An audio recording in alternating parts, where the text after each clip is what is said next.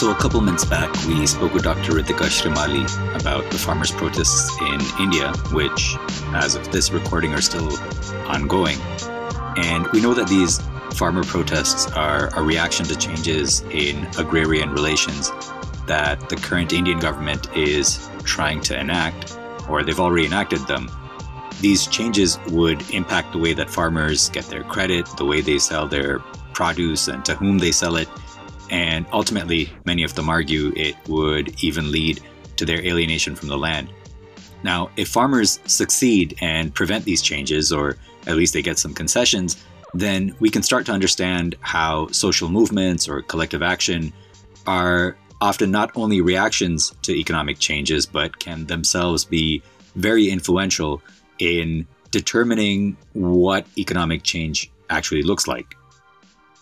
In previous podcasts, we've discussed with guests about how colonialism and specifically capitalist colonialism impacted the political economy of South Asia. So, with Dr. Imran Ali, we discussed colonial impact on agrarian relations in West Punjab. And with Dr. Utsa Patnaik, we spoke about the colonial drain, its relationship to agriculture, why Europeans had to come to subtropical and tropical countries to get goods that they couldn't produce themselves, especially in winters, and also the implications of that for food security. But how did peasants react to these changing class relations? How did the changing agrarian political economy lead to, say, resistance from peasants or even radical movements that are based in the peasantry? Before we go on to discuss this, it might be important to revisit what we mean by peasant.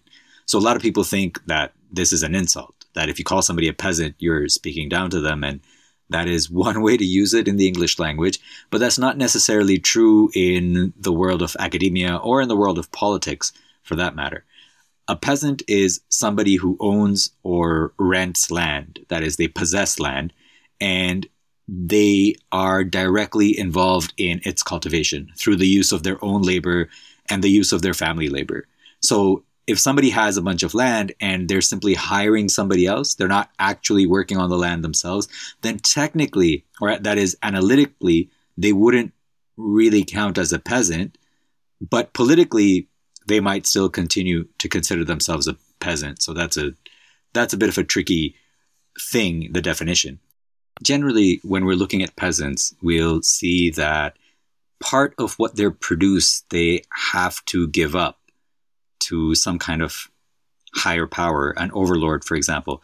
Uh, or we can be a bit more specific. Peasants produce a surplus. Part of that surplus goes as tax to the state. Another part of that may go as rent to a landlord. Right? If a peasant is renting that land, then they'll have to pay the rent. But it's called appropriation of surplus because that landlord is not producing the surplus, the state is not producing the surplus, it's the peasant who's producing it. It just gets appropriated by them. Now, peasants can also lose part of their surplus through market mechanisms. For example, if there are unfair prices for fertilizer or seeds, which are inputs that you need for the farming process, or on the other side, when you're going to sell your produce and the person who's buying them, often called a middleman, in South Asia they're called artis, they may purchase them at a fairly low price and then go somewhere else and sell them at a very high price. And so that kind of gap between what the peasant is getting for it and what the arti is getting for it is part of the surplus that's in fact appropriated by the arti or the middleman. So back to colonial political economy. As the agrarian relations changed, we did see a lot of peasant resistance in South Asia. There's this idea that South Asian peasants were docile or were not rebellious, but that's simply not true. There was a lot of rebellion, and especially around the beginning of the 20th century, we see that many of the people who were trying to organize and mobilize in the peasantry were inspired by socialist and communist ideals, especially after the Russian Revolution of 1917. There's people like Bhagat Singh, who is fairly well known, but before him and after him, there were a lot of other movements, including in what is now Pakistan. Welcome to Introduction to Political Economy, where we talk about the relationship between politics and economics, the relationship between power and production, and sometimes a whole bunch of other stuff. I am your host, Noaman Ali, Assistant Professor of Political Economy at the Lahore University of Management Sciences in Pakistan. To discuss agrarian change and peasant resistance in Pakistan, I invited my friends Dr. Qasim Tirmizi and Shahzeb Raza. This is the first part of a two part podcast. The next one will discuss post colonial developments into the 1970s. So, Dr. Qasim Tirmizi is a postdoctoral fellow in the Department of Global Development Studies at Queen's University in Canada. We do research on peasant struggles in Punjab uh, from the 1880s to early 1950s. And Shahzeb Raza is a PhD researcher in the Department of Anthropology at the University of Toronto, also in Canada. I've done fieldwork in South Punjab, specifically in DG Khan and Rajanpur, and that area that was once called the Punjab frontier, um, looking at kind of the endurance of colonialism in the post-colonial Pakistan, and also kind of struggles against, um, you know, struggles against the endurance of colonialism in post-colonial Pakistan. So looking at that dynamic um, through the site of Rajanpur DG Khan. Right. So both of you are looking at questions of colonial political economy and what that means for agrarian political economy and, and peasant struggles. So I wanted to start by asking you, Qasim, to tell us a little bit about your work. Uh, if I understand correctly, a lot of this revolves around understanding how colonialism changed the relationship that we in Pakistan, or at least in Punjab, West Punjab especially, um, had toward food. Uh, I know we've spoken to Dr. Imran Ali about the way that colonialism changed class relations in central Punjab, invented them in some ways out of whole cloth. But uh, we didn't really discuss what that meant for food. Um, and I think there's this concept called the food regime, which uh, I, I, was hoping you could explain to us. Uh, yeah, sure. Um, so, I mean, if we look at, I mean, if we take uh, in parts of, let's say, Eastern Punjab, you normally the way agriculture operates is through rain-fed agriculture, and which would be quite different from what would happen in Western Punjab, where, like, you know, if we go back to the 1840s, let's say around the time when uh, the British occupied uh, Punjab or transitioning from the uh, Sikh regime to the British regime, you know, at this time, what you have was uh, majority of these regions were dominated by nomadic pastoralists. Uh, and nomadic pastoralists would be in the highlands. Uh, you also had some agriculture uh, around uh, the riverine areas. Let's say around uh, the rivers. You know, the rivers would get inundated through the monsoon rains, and then that would make this fertile land. Uh, you also had some people who had well agriculture. you know, they they put up a well, and you know they they drew out water, and that would irrigate that area and uh, usually people uh, so while it's mostly dominated by nomadic pastoralists you did have these you know a little bit of agriculture in this right, area right at the same time, uh, the way in which uh, during the, the Sikh regime and similar to when the Mughals were in this area, uh, you, you know, you would have access to this land. You were given rights to do cultivation, and you would have to give a portion of that cultivation. Uh, so it would be, I mean, I don't know the exact percentage off the top of my head right now, but you know, you would have like, you know, if you had a good harvest, you would give more that year. If it was a drought, you know, you wouldn't give that too much. Uh, and so people, you know, you you survived. You didn't maybe accumulate a lot, but you know, you didn't have surplus, but you did survive, and you did have access to land. I mean, generally, the population had access to land if you were in, if you're not a nomadic pastoralist. Uh, I mean, there was, you know, uh, a degree of hierarchy. Maybe some people didn't have land. Some people were maybe working for uh, people who did have land. Uh, that started transforming with uh, the British occupation. I mean, one thing which was really important was uh, when the British arrived, they tried to formalize land ownership. I mean, they were really in favor of, let's say, nomadic pastoralists, and so they started, you know, allocating land. Okay, this is uh, this is your plot of land. They tried to identify villages.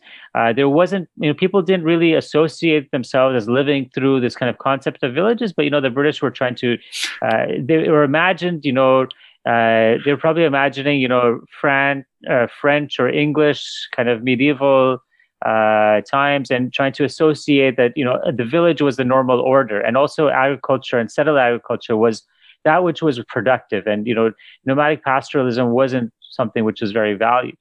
Uh, and so, you know, they started allocating and they started introducing also, uh, there's a greater importance to money, uh, to have, you know, make a payment based on a certain amount per year. Uh, so you know they would do these long, elaborate assessments of land of like, okay, this is how much production should be normal for this type of earth and this type of location, and you'd have to pay that amount. Mean, what that also introduced was that people, you know, to satisfy paying those regular payments, they started taking out loans. Uh, so it wasn't, you know, according to the harvest times and uh, with the cycles of agriculture during, uh, let's say, the Sikh period or the Mughal period, but now is according to these regular cycles that the British imposed of paying, you know, certain periods. And so then people started taking out loans, and so you started having the importance of money lenders. Right. Also at this time. Uh, I mean, also combined with this, you know, things are also happening in England. I mean, like going back to like uh, to the 18, you know, in 1846, you had the repeal of the Corn Laws. So the, the Corn Laws were tariffs that were that the British had imposed on their own population, and if you uh, for anything which was imported, you know, imported grain had to be there was a, a tax on that, and right. so that really encouraged you know their own agriculture. Uh, once they repealed that, they start bringing in things. You know, things get imported uh, more easily into Europe. Uh, so at the same time, you also have, you know, in Punjab, you have the development of uh, railways. Now, railways, you know, in a place like Pakistan, we often say that, uh, oh, like people say, oh, look at the British, they brought us railways. Uh, I mean, we can look at a map of the railways and we start seeing, okay, where are these railways coming from and where are they going? And they all lead to, you know, like if you look at these maps from the 1900s, they're all leading to the port of Karachi or they're right. leading to Calcutta or to Bombay. And they're all going to, let's say, these major port cities, and they're also running through important areas where the grain is being produced.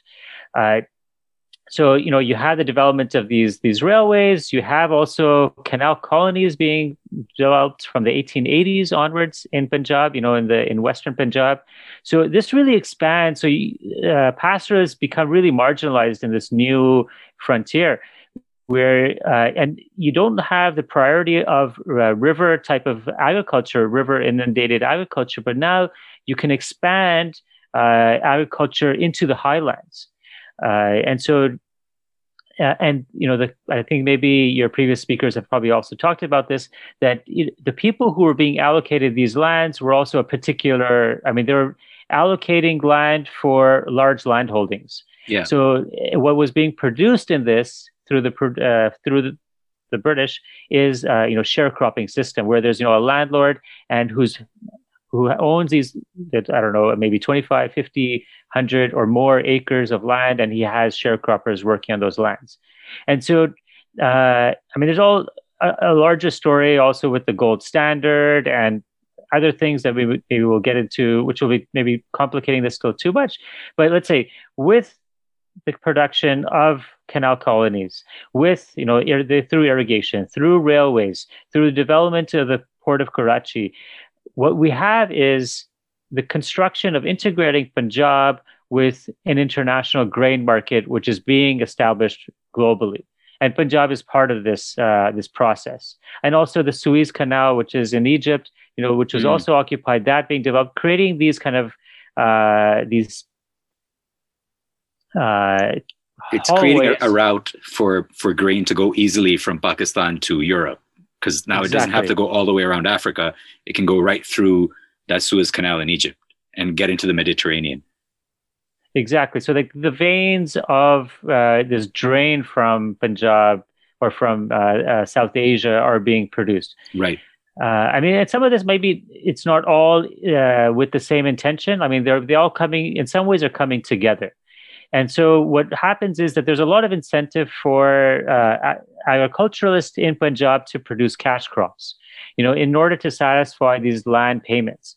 And so what's an important cash crop is something like wheat. And wheat is becoming very important in a place like Europe, you know, which is uh, you know, to make bread and to make uh, all kinds of things for the working class. I mean, if you can make, if you can provide cheap food, especially cheap grains, uh, you can also, you know, in real terms, you're you're uh, increasing the wages of workers in Europe. Right. And so this, uh, you know, there's this kind of concept. You know, you're asking me to to kind of define. So, you know, Harriet Friedmann and Philip McMichael had come up with this kind of concept of food regimes. And food regimes, they said that, uh, you know, with the repealing of these corn laws, it created a uh, a free trade system such that, let's say, the British hegemony also controlled global agriculture. So there's kind of this uh, this semblance where you, let's say, at a certain point of time, let's say from like around the 1870s, you can see where British world hegemony is, has a corresponding relationship with a capitalist accumulation and agriculture production.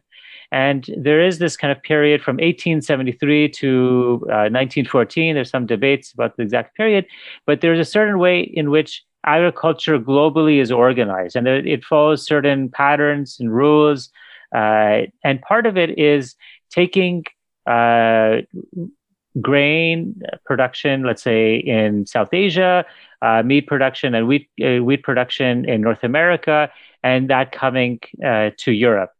And part of uh, the British world hegemony was its control over this food system. So part of what's happening and it's really interesting the way that you you describe this picture right it's almost like an accumulation of small changes and all of a sudden you're integrated into a world market. Um, what we have then is the creation of, as you said, an integrated global market. And that creates what you're calling a food regime, which is interesting. Basically, correct me if I'm wrong, what we're talking about is India acts for a certain period of time as one of the bread baskets for England specifically, but also Europe at large. So we're producing food, wheat, especially in West Punjab, we're producing wheat for um, for for Europe and and for England.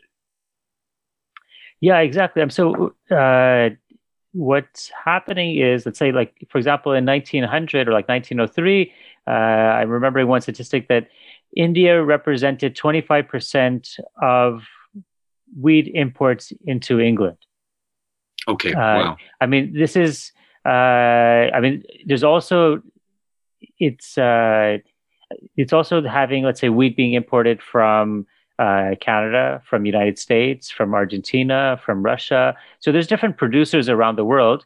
Uh, which is also interesting is that they all have their own temporalities of when their harvest is is different from when Punjab is, and so mm. it's also it, their capacity to fulfill their supply at different times of the year is also like through there. I mean, the United States become a very important wheat producer, uh, grain producer in uh, in this period as well. But at, at one point, India is a significant uh, grain producer. It's not, let's say, maybe it doesn't become the most important, like United States ha- takes on that kind of role. But at one point, they were a very significant producer. And the agriculture that was being shaped in, let's say, a place like Punjab was very much shaped by this. I mean, people were, I mean, uh, they did produce wheat in this area, but they also produced uh, millet. They produced uh, sorghum. Uh, there was a different kind of variety of grains and vegetables. But what was an increase in character is that cultivators start cultivating more of these cash crops. So not satisfying their own subsistence, but rather satisfying the what the international market is demanding. Right, and Utsa Patnaik and Prabhat Patnaik have made the argument that as soon as mm-hmm. we start producing food for Europe, that reduces our own food availability. Like the caloric availability actually declines over the colonial years. And then that has implications for food security and people's access to food. And I think some of the work you've done around that is also looking at that. And I think you argue that there was actually peasant resistance or there was resistance around um, food security in in early uh, sorry, not early, but but in this kind of colonial period. So, can you tell us a little bit about that? Uh, yeah, I mean, definitely. I can. I mean, So obviously, this system is not a system where I mean, one way of understanding it, and which is maybe the way the British were painting it, is that this was a system where everyone was coming together collectively to produce this system. Like you know, we're all like cooperating towards this. We're all uh, in this together. The the way that politicians talk about COVID nineteen these days. Yeah, and I guess we're all working together to making this wonderful global system. And that's, you know, I think many people do understand it that way. But I mean, if we're taking a uh, historical materials kind of understanding, we can see that this is something which is ridden with contradictions, that it's something which is conflictual. Uh, even if you are participating in it, you might also have uh, doubts about it. You're also have some sort of antagonisms about it. And, you know, people have different levels of consciousness and understanding of that system. Uh, I mean, so one thing which was, uh, if we're thinking about resistance, I mean, we could see that there's like different ways in which this system was creating conflicts. I mean, one was uh, you had uh, the introduction of moneylenders. Mm. And these were predominantly Hindu. And this was, you know, a question of how society was, you know, before the British was organized through caste, which is reinforced by the British and through these categories.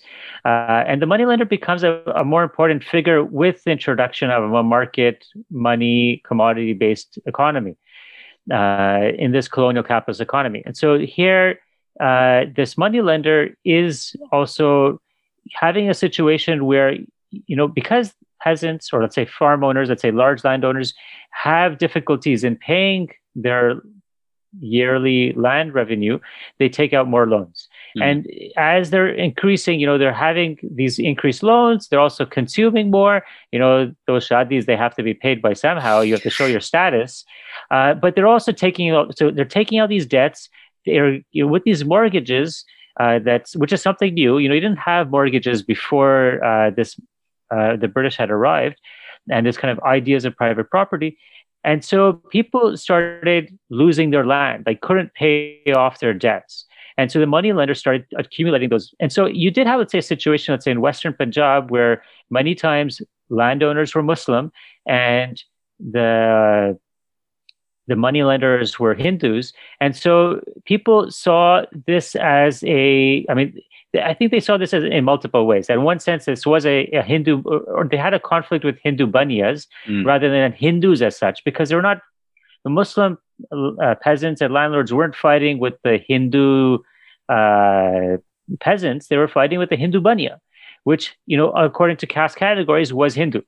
And so there was, you know, these times where there was conflicts between uh, riots uh, there's also Hindus were also organizing, the Hindu Banyas particularly were organizing as a political formation, uh, sometimes around, you know, uh, protesting against the killing of cows. Uh, and so there's these kinds of conflicts were happening, which were surrounding also these, uh, this, this global food regime. And it wasn't a system which was necessarily protesting against this, but it was an outcome of the situation. So this is like, let's say one scenario you have.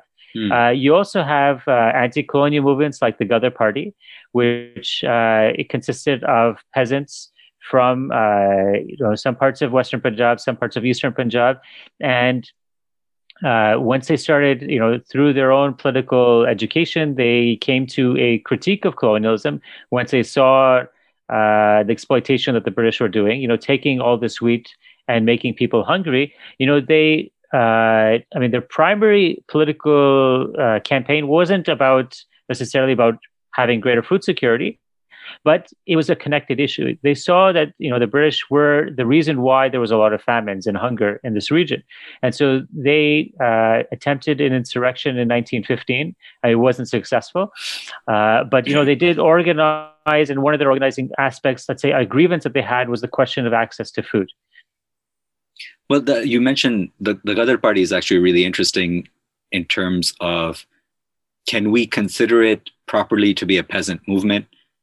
You know, there's this idea, sometimes a joke, that because the British uh, built those canal colonies in West Punjab, because they allocated these lands to people, that that made them kind of pliant or they became submissive to the British, uh, and that while the rest of Pakistan or the rest of India might have been protesting or fighting British colonialism, the Punjabis were kind of just hanging out, um, chilling, right? And we get that idea with the Unionist Party, for example.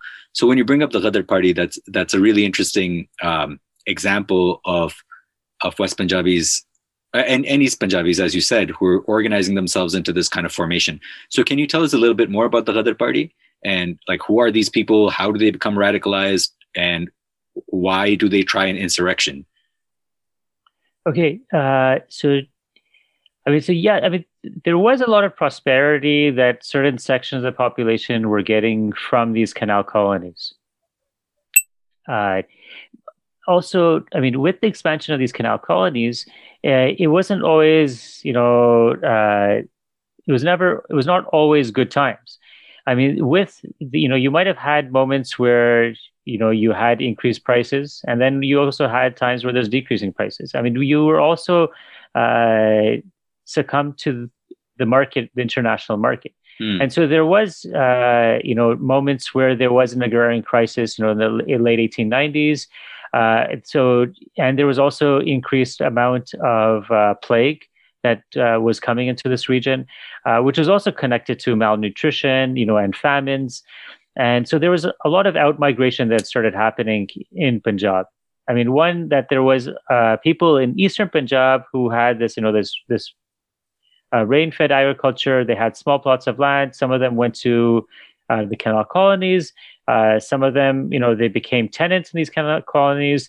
They didn't find the situation as agreeable to them as they wanted. They thought it would be, mm. and you know, some of them they go back to maybe Eastern Punjab, but then some of them also they go uh, outside the country.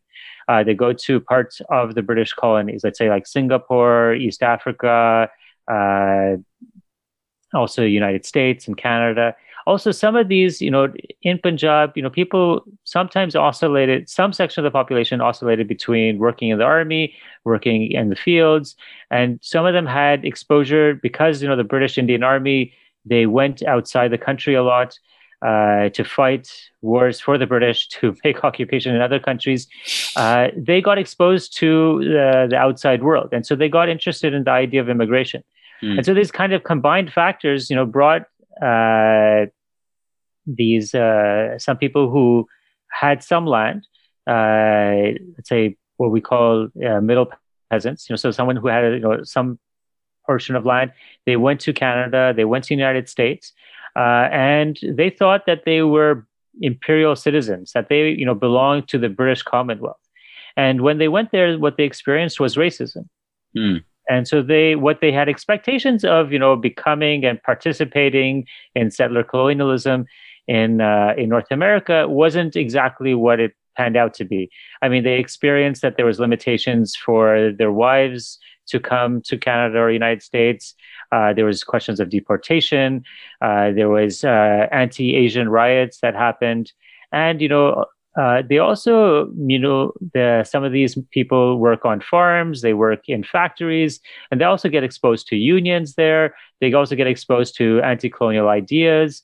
Uh, they also meet, you know, people who are in part uh, involved in anti-colonial movements in Ireland and Egypt, uh, who are also, you know, in the United States and Canada. And so they get uh, exposed to anti-colonial ideas, and they start seeing that, you know, the, their situation in North America can't be improved unless we they end colonialism in uh, in India, and so then they you know they have these different branches which are partly associated with them. They're publishing a a newsletter, and those who are receiving these newsletters uh, get information about you know these uh, anti-colonial uh, doctrines, and you know they see that you know in 1914 the the war begins uh, in the in Europe, uh, between England and Germany, and they see that this is an opportunity. You know, they're fighting mm. uh, this war. If they go back, you know, all the troops are possibly in Europe. If they go back, they could rise up a uh, resistance to colonialism. And they also see their name is Ghadar. And Ghadar was also a word that was used to refer to the 1857 mutiny. And right. they saw like this kind of echo backing back to that point where there was a mutiny among, especially among soldiers, but also a, a, a rising up among peasants. And so they saw that moment as an inspiration for their model. And so they thought, we're going to go back. Some of us had been involved in the army. We'll go into cantonments. We'll convince people about uh, resisting against the British. Uh, and uh, so they go back in 1914, uh, 1915. Uh, so the different, you know, Punjabis who uh, were exposed to these other ideas, they go back. and I mean, one thing which also happens is they start going to cantonments. They try to organize people over the winter of 1914, 1915. Uh, they also find that they need to get money, and so then they they uh, they loot the money of moneylenders. Uh, so there's, I mean, that old antagonism with that peasants had with moneylenders. They saw that moneylenders were also complicit in the system. So then they took their money to fund this revolution, and uh, they decided that in February 21st, 1915, that's the day we're going to have the uprising. We're going to have a mutiny uh, among the soldiers. It didn't work out that way. There were informants in mm. this uh, movement, and it kind of gets squashed. I mean, the, in the British, they they hang a lot of uh, Ghadar affiliates, and uh, but you know the movement continued in North America, and those who were Ghadar uh, party activists who survived, they also later on continued organizing through other political formations. Right, they kind of laid the basis in many ways for people like Bhagat Singh um, and the Hindustan uh, Socialist Republican Association, or was it the Hindustan Republican Socialist Association? Um, and the Naujawan Bharat Sabha, and then also some of those people also formed the Communist Party of India, which perhaps we'll come back to in a bit. Uh, so that's a really uh, interesting link that you've made between kind of the the colonial economy and different forms of resistance and how they're mediated in some ways through food, or at least food is one aspect of that. Um, I want to maybe bring in Shahzab at this point and uh, talk to you about your work, which, as you said, was in South Punjab. Now, the interesting thing about that is is it kind of has some interesting parallels with the kind of work that I've done in NWFP or what is now Khyber Pakhtunkhwa, but used to be the Northwest Frontier Province. And here also, like Qasim talked about the canal colonies that the British made in uh, in uh, in Punjab, the British also built canal colonies in the Peshawar Valley, especially in what is now Charsadda and Mardan districts. And these became extremely, like, incredibly fertile lands. Um, but there was these interesting dynamics that the land was belonged to these, um, I guess, what we can call uh, tr- tribes. These tribes, and, and, a particular tribe called the Muhammad Zai in Charsadda uh, and I think in Mardan, more Yusufzai uh, kind of tribes or certain clans in the Yusufzai. Uh, so they build the canal colonies. Um, but before doing that, as Qasim was talking about, they're allocating these lands as private property. And before they do that, these lands would have been organized uh, to belong to each clan. Each clan would have common lands. And then each person, each family in that clan would have their own individual plot as well. And those common lands are what the British considered to be waste because nobody was cultivating them. And so what they do is they find these so-called khans, a khan being a title for an influential person, um, or maliks who are the leaders of their clans, and they allocate the common land, the shamilat, as the private property of these individual khans or or uh, uh, maliks. And what happens is that overnight in the late 1800s, literally overnight, people go from having like whatever, a few acres of land to having thousands of acres of land. And certain families then become very rich, right? It, it's not that clear initially because it's so-called wasteland. It's not particularly cultivated. It's commons land. It's used for, you know, um, chara khilane bakron or, or right? To the extent that they have uh, cattle, um, goats, and, and cows uh, are being are being uh, it's it, are being. I don't know what the English word for chara is, man. Um, this is what happens. So, but when they build those fodder, fodder that's right. They're finding fodder for them on the grass, right? They're eating the grass. Well, what happens um, when the British build these canal colonies, though? All of a sudden, all of that common land that used to be quote unquote wasteland or uncultivated land. It is now land that you can farm year round. It's no longer just sitting there. Um, and now the thing is, I've got thousands of acres of land. I'm not going to cultivate that land myself. So to the west of Charsadda and Mardan, there is a so-called tribal agency. This is an area that the British haven't really colonized yet. They can't really get there because the tribes in those agencies just won't let the British come in. Uh, they, they're they're fantastic fighters, and there's particularly a tribe called the Momand tribe, the Momand agency. Uh, but there's other tribes there too, the Safi, the Uthman Khel. And so the British settle this land and they build these canal colonies also as a way to entice these tribes to come and now cultivate those lands. But they're going to be tenants. They're not going to have ownership rights. The ownership rights are with the Mohammedzai. Uh, some of them may have hundreds of acres, some have thousands of acres, uh, and some just have a few acres. But most many of them are now cultivating those lands using these Momand, uh, Safi, Uthman Khel migrants who are tenants. And that creates tensions later on. But what we see is how, how British colonialism has reshaped the landscape, literally through the canals, but also they've reshaped property relations. They've made common land into the private property of individuals. Overnight, they've turned them into like some of the richest people in, in basically in Pakistan or in India at that time. It, it was India. Um, and I know from your work that you've seen similar dynamics in South Punjab. So I was hoping you could tell us a little bit about how, how colonialism reshapes that part of, of Pakistan. Uh, yeah, so this part of Pakistan, of Punjab, you know, it was quite different from the rest of Punjab. It was called the Punjab frontier or the Derajat frontier. And it was different. It was the border between Punjab and Balochistan and to the south, Sindh. And it was different because it had the presence of these big Baloch tribes who were organized and who were armed. And you know, you see in settlement reports that the British are very concerned about the fact that these tribes are organized. They're very hierarchical. There's a at the top there's a tumandar, um, you know, chief, the major chief, and beneath the tumandar there's petty chiefs called sardars. They're organized and um, they're armed, and so there's a really kind of an anxiety to try to um, take these Baloch tribes and settle them onto the plains before the British, during the Mughals and the Sikhs, uh, the Baloch tribes were generally just like Upper Punjab nomadic pastoralists, but they were mm. also doing a bit of agriculture, moving between the hills. This is the Sulayman Hills, um, bordering Balochistan and Punjab, and then coming down to the plains on the Indus. But they, the British came and they wanted to kind of permanently settle um, the Baloch onto the plains. Um, and you see that the and they did so because a by settling them they could it was they could kind of politically control these tribes. Um, a constantly moving tribe amongst forests these, the plains area was very forested.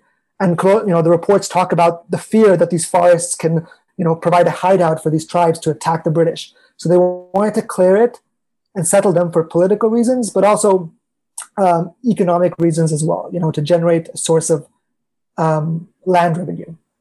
Um, and so you see them basically, you know, developing the canals like they did in Punjab, except it wasn't called canal colonies, uh, but they're extending the canals like they do in KPK as well, and um, enticing the sort of the tumandars to participate in the canal development with a promise that you will get not only propriety land but jagirs, and so this is way this is a way in which South Punjab and this part of South Punjab is quite different from Upper Punjab is by the existence of what were called Batai Jagir estates. So within a Jagir, the, the each kind of tribal Tumandar who collaborated with the British got a Jagir.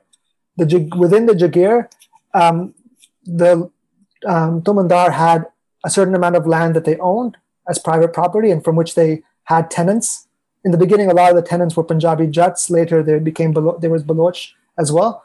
So they had tenants from which they collected rents, and also anyone who had propriety, like small smallholders who owned land within that Jagir, they had to give their land revenue not to the British but to the Tumandar. Mm. And so effectively, the British, partly because they were very worried about these, you know, upsetting these tumandars, they devolved some an aspect of sovereignty, which is the right to collect taxes, onto these tumandars who collected the land revenue.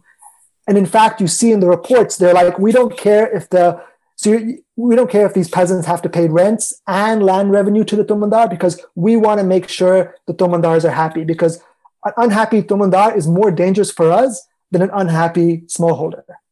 And so you see, mm. um, and so you see this kind of um, arrangement take place. Of course, there were certain tribes, so the two major tribes in the area who participated and collaborated with the British were the Mazaris and the Legharis. Um, and because of their collaboration, they, you know, became huge landholders. And also now you see them, you know, big politicians. Shirin Mazari, who I'm sure your students know, her ancestor was a big collaborator with the British. The Legharis, Farooq Leghari, um, and that family, major political family in Pakistan, in part because of the collaboration their ancestors had with the British. Those tribes that rebelled against the British and did not participate in this, you know, creation of this Jagir Batai system and the canal development in South Punjab, you see them, you know, um, getting shunted aside, and they're no longer powerful tribes.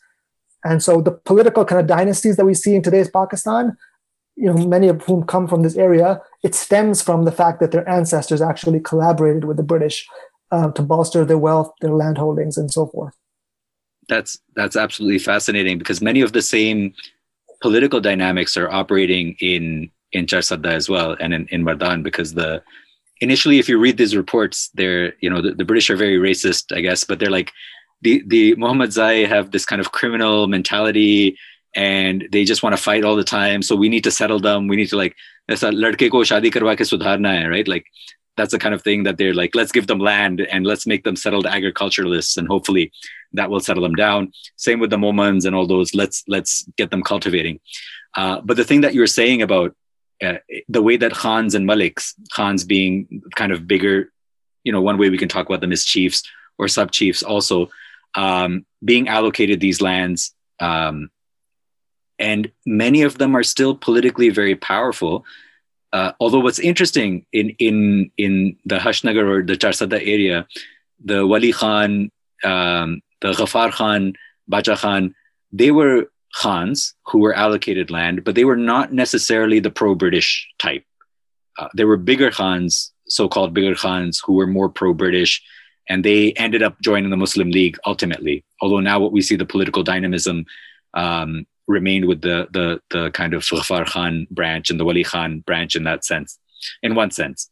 So that's super interesting. But the one thing I think that the difference being just the scale of land allocation that occurred in South Punjab is massive. Can you give us a sense of that? Because in in in Charsadda, it might be like a thousand acres, several hundred acres, uh, five thousand yeah. acres, but that's that's like nothing compared to what we see in South Punjab. Yeah, I mean, by the 1920s, you see the Mazaris have around like 100 and the one Mazari chief, the Tumandar, has around 112,000 acres of land. Um, you know, a lot of it's not irrigated um, perennially, but um, a lot of it is. The Legharis have a similar amount, upwards of 100,000. Um, and in fact, one thing I want to mention is that, you know, Qasim mentioned earlier the, you know, losing a lot of the land through the Hindu moneylenders. Um, mm. That was happening to these Legharis. They were at one point, some chiefs used to come who had these estates, and they were called estates, and local people still refer to them as estates, English word. Um, some of the in the early tw- in the early 1900s, some of the Legharis were you know spending money, taking a lot of loans, trying to you know have these big weddings. They lost a lot of land, and there was a crisis, and a lot of the land was going potentially to the Hindu moneylenders, and there was a crisis to these estates. And then that's when this one key institution played a key role in actually upholding the integrity of these estates. And this is the Court of Wards, hmm. which I don't know if it did work in Upper Punjab, but in South Punjab, it was a key um, institution. So the Court of Wards was established by the British in um, you know 15th century for in England to um, initially protect the estates of the English nobility when they were in crisis, when they were in, debt, when there was a dispute over inheritance and whatnot. But then it was, you know, after 50 or 100 years, it was in the 16th century, it was abolished. But then in the 18th century and 19th century, it was reinvented for British India in particular. And in South Punjab, on multiple occasions, that institution, the Court of Wards, took over the estates when they hmm. were going in debt. So the British supplied capital, um, you know, to the Hindu moneylenders. They managed the estate, making sure the costs were, um, and making sure also that, um, you know, that sometimes that there was any tenant rebellion that happened sometimes because of high rents that the Legharis were or the Mazaris were charging, they kind of stepped in and you know redistributed some of that to the tenants to as a counter-revolutionary kind of strategy, and ultimately with the intention of upholding these estates. So the fact there was this possibility of these estates becoming smaller and smaller, but whenever there was that threat, the British stepped in to maintain the size of it on multiple occasions throughout the 20th century. That's super interesting because I think in Upper Punjab, there's the Punjab Land Alienation Act, which makes it in 1901, I think it was passed, which makes it illegal for a non agrarian caste, so called non agrarian caste, to acquire land or to own land. And so, uh, you know, you may stay perpetually in debt, but your land, or you may sell your land to another agriculturalist. Right? A Jat may sell their land to a Jat uh, if they get in dire straits, but that land is not going to go to the Hindu money lender. Um, and I think you have similar contradictions with Hindu, Hindu money lenders in uh, KP as well, in, in Charsadda and Mardan. In fact, there was a lot of Hindus in Mardan and, and uh, Charsadda area, but but they all left uh, at the time of partition.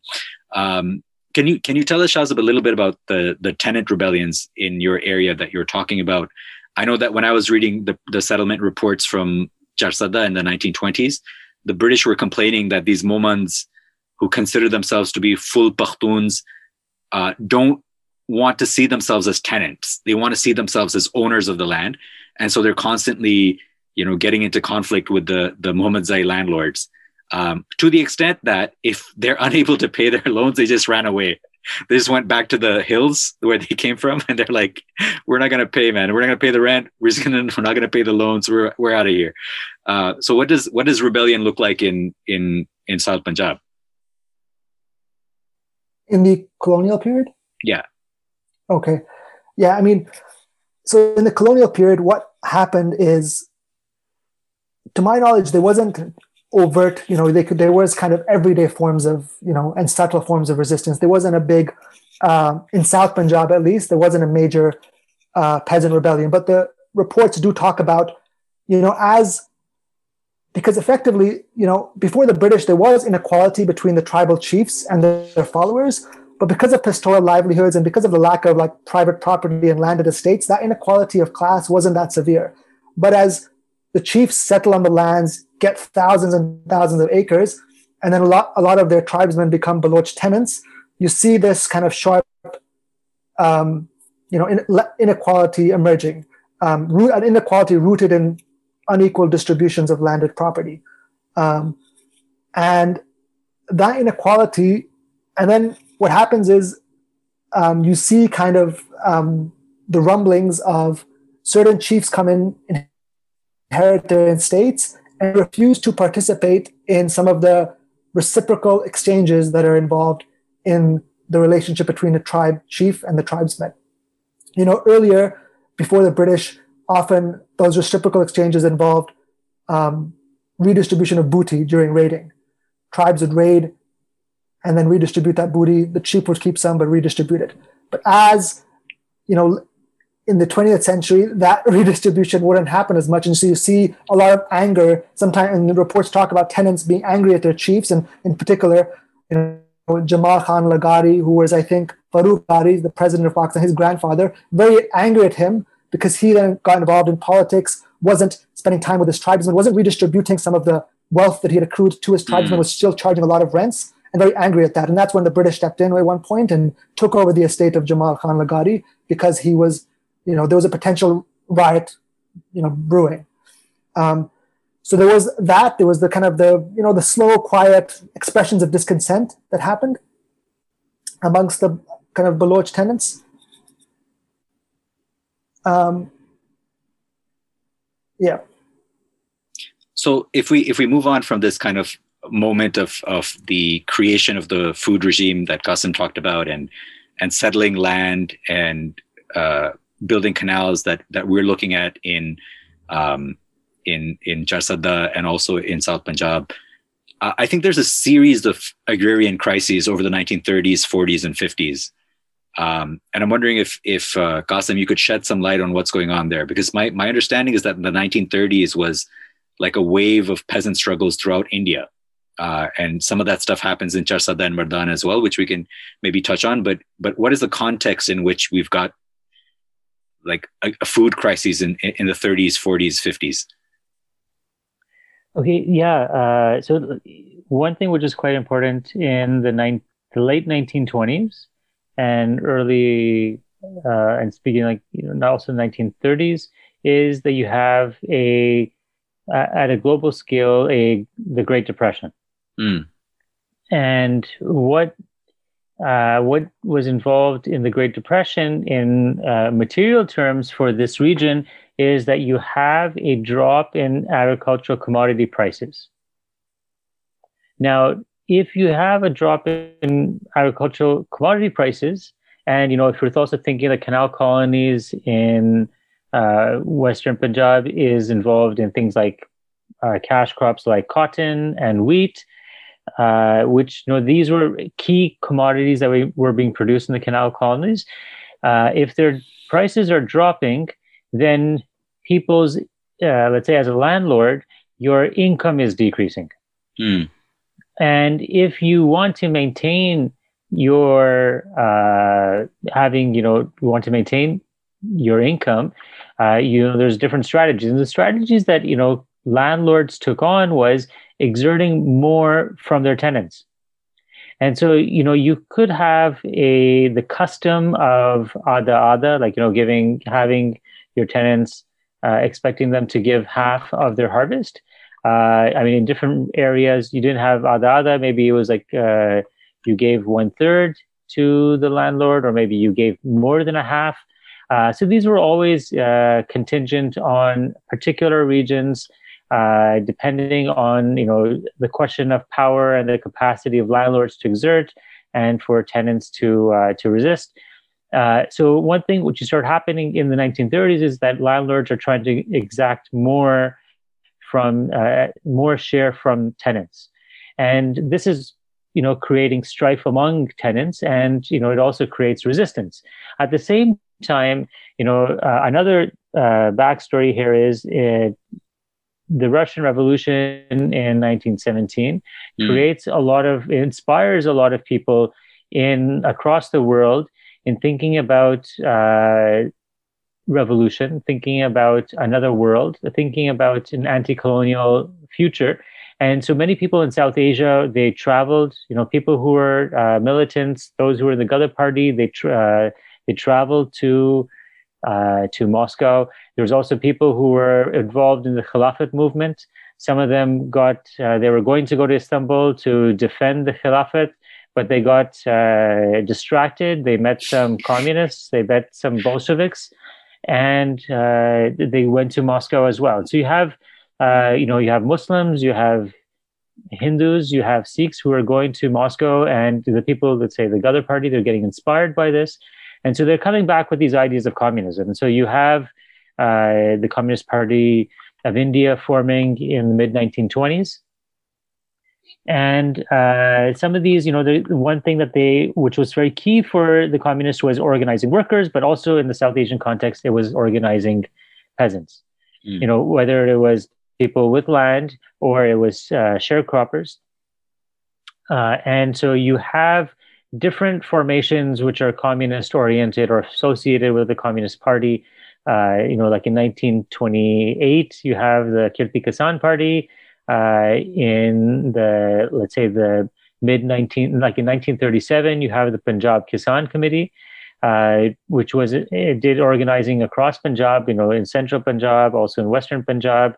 And uh, one thing which was let's say in in western punjab in places like the bari doab uh, where there was a large tenant population they were principally organizing tenants there and so there was this uh, dimension of political organizing of these tenants, you know, going to the different chak, going to the different villages, and uh, discussing with them what are the issues that they're facing, uh, and then seeing patterns across the board. And one issue which was very common among these sharecroppers was the amount of uh, the portion of the harvest which is being taken by the landlord. And so this would became an important organizing principle across different parts of uh, Western Punjab and even in some parts of Central Punjab. And so in 1937, you see uh, tenant struggles, which are very much based. Uh, the site of struggle is the agricultural field, hmm. where they're trying to uh, take their portion, their assigned portion, uh, literally, physically, uh, or you know, we could say occupying and uh, preventing the landlord from entering, and then them taking their portion of the harvest. Uh, you see also a rise of this these kinds of movements also in the 1940s, like in 1945, 1946. Uh, it becomes interrupted with partition, but there was massive amounts of tenant struggles in Punjab, you know, in the Bari Doab, in parts of near Amritsar, uh, and near Lahore, uh, which was happening, you know, around the time when Pakistan is being also, I mean, just before Pakistan is being formed. And actually, yeah. these tenant struggles even go on in in Western Punjab. They even continue in uh, the late 1940s and even the early 1950s. Yeah, I hope we can uh, we can touch on that in a second. Uh, Shahzab, do you do you have something in the 1930s going on in South Punjab? Yeah, I just wanted to add. Um, so, um, you know, a lot of people say, you know, when in terms of peasant agitations and communism in Punjab, it was a predominantly Sikh phenomenon, and people have written about why that is. And you mentioned it earlier. You know, Ghadar Party, Kirti Kisan Party, largely Sikh Jats who were leading it, um, and you know explanations of why Muslims weren't involved or the allegedly weren't involved is because of their ties to the Unionist, Unionist Party. They're happy and compliant and complacent because of the uh, canal colonies. But in South Punjab, during that period, in fact, there was this figure called um, Ubaidullah Sindhi, mm. who people should know, who in fact, you know, grew up, spent his childhood in Jampur, where I lived for for 18 months, I mean, he was a Sikh, so maybe that was why he converted to Islam at a young age. So maybe that, but he was a, then he became a Muslim and became a Muslim, and then from Jampur moved to Sindh a bit, and then got involved with, then moved to um, Deoband and got mm. involved with Deobandism,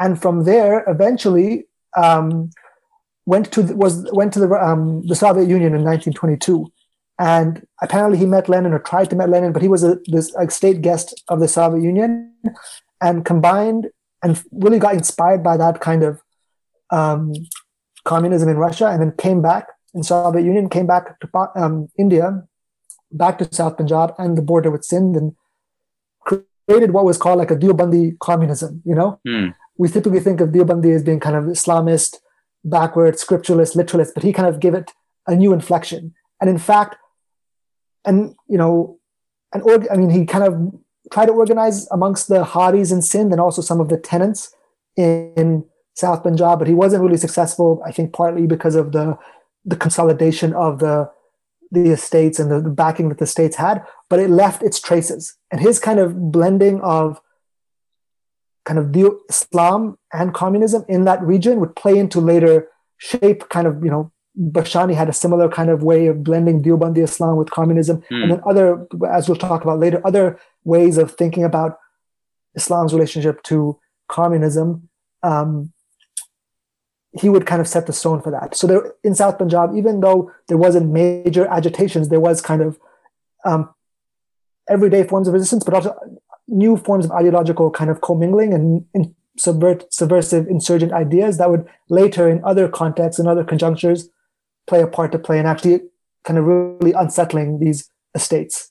I'm, I'm really glad that you mentioned Maulana uh, Ubaidullah Sindhi.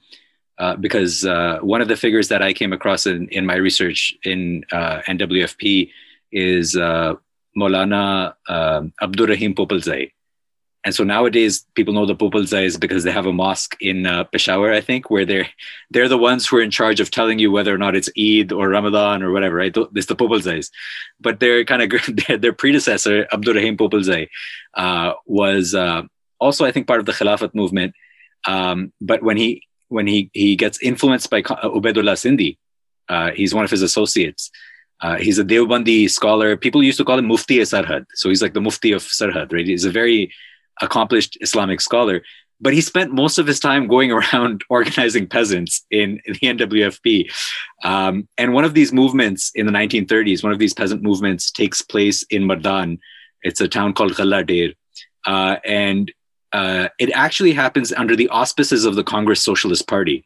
So I think at this time in the 1930s, the communists are mostly operating underground. Many of them go into Congress, and in there they become part of the Congress Socialist Party. Uh, so Congress, Indian National Congress, had these multiple. It, it, you could you could have different affiliations within it, and what, one section was the Congress Socialists. Uh, and in fact, Abdur Rahim Popalzai was was uh, influenced by this other figure eh, who's very important, whose name is uh, I forget his full name, but uh, people call him Kakaji. Kakaji is like uncle. Kakaji Sanobar, uh, who's also an important communist, early communist in in the frontier. Uh, and he's part of uh, Bhagat, Bhagat Singh is dead, but the Naujawan Bharat Sabha lives. Like people kind of think that the Naujawan Bharat Sabha ended with Bhagat Singh, but that's not true. These guys organize the Naujawan Bharat Sabha units in in the frontier. They go start working amongst peasants, and Abdurrahim Popalzai comes out of that. Uh, Sanobar runs away, by the way. The British are trying to capture him, so he runs away to the Mohmand agency where he engages in armed resistance. But Abdurrahim Popalzai is uh, is there. He's operating in Mardan. Um, and there in Mardan, you have these massive landlords. Again, you know, we talked about how they were created. And one of them, I think the Nawab of Toru, uh, uh, these, these Nawabs, like you mentioned, uh, Shahzab, the British didn't administer these villages directly. Like there wasn't a bureaucracy that directly administered these villages. These Nawabs, these Khans, these Arbabs, they had the right to collect the revenue for the British. They they collected their own rent and they collected revenue. Uh, and if there was a quote unquote law and order problem, they would you know put it to to rest. So the the the, the interesting part then is uh, this Nawab uh, imposes some collective fine on the village, and that sparks a peasant rebellion. Abdurrahim Popalzai is leading that.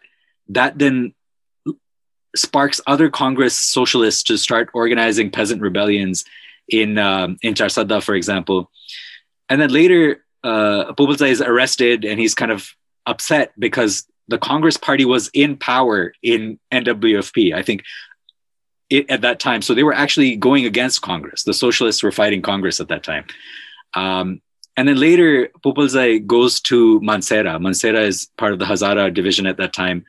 And in Mansehra, he goes village to village. Uh, there's this beautiful kind of uh, memoir written by this this comrade of Popalzai who went with him.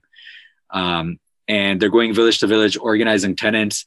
Um, there's uh, who, who then protest, and then there's a report that gets published. There's an inquiry that the British colonial government, actually the Congress government, sorry, not the not not the British, um, they conduct an inquiry in 1939 into the, the, the matter of the landlord-tenant tension in the Mansehra district, but they erase any mention of Popalzai, they erase mention of socialists, right? So it's interesting in the, the way that the specter of socialism is haunting the, the British in the in the frontier and in other parts of, of India at this time, but they, they don't necessarily the, the British and the Congressites um, and the Congress is against some of these kind of feudal excesses, right? One of the things we talk about is bigar, bigar being uh, coerced labor or unpaid labor that the landlords collect from the tenants. They have the right to do that, um, and uh, they're protesting that. And and the, the Congress is kind of against these quote unquote feudal practices. They want a more modern agriculture, but they're not interested in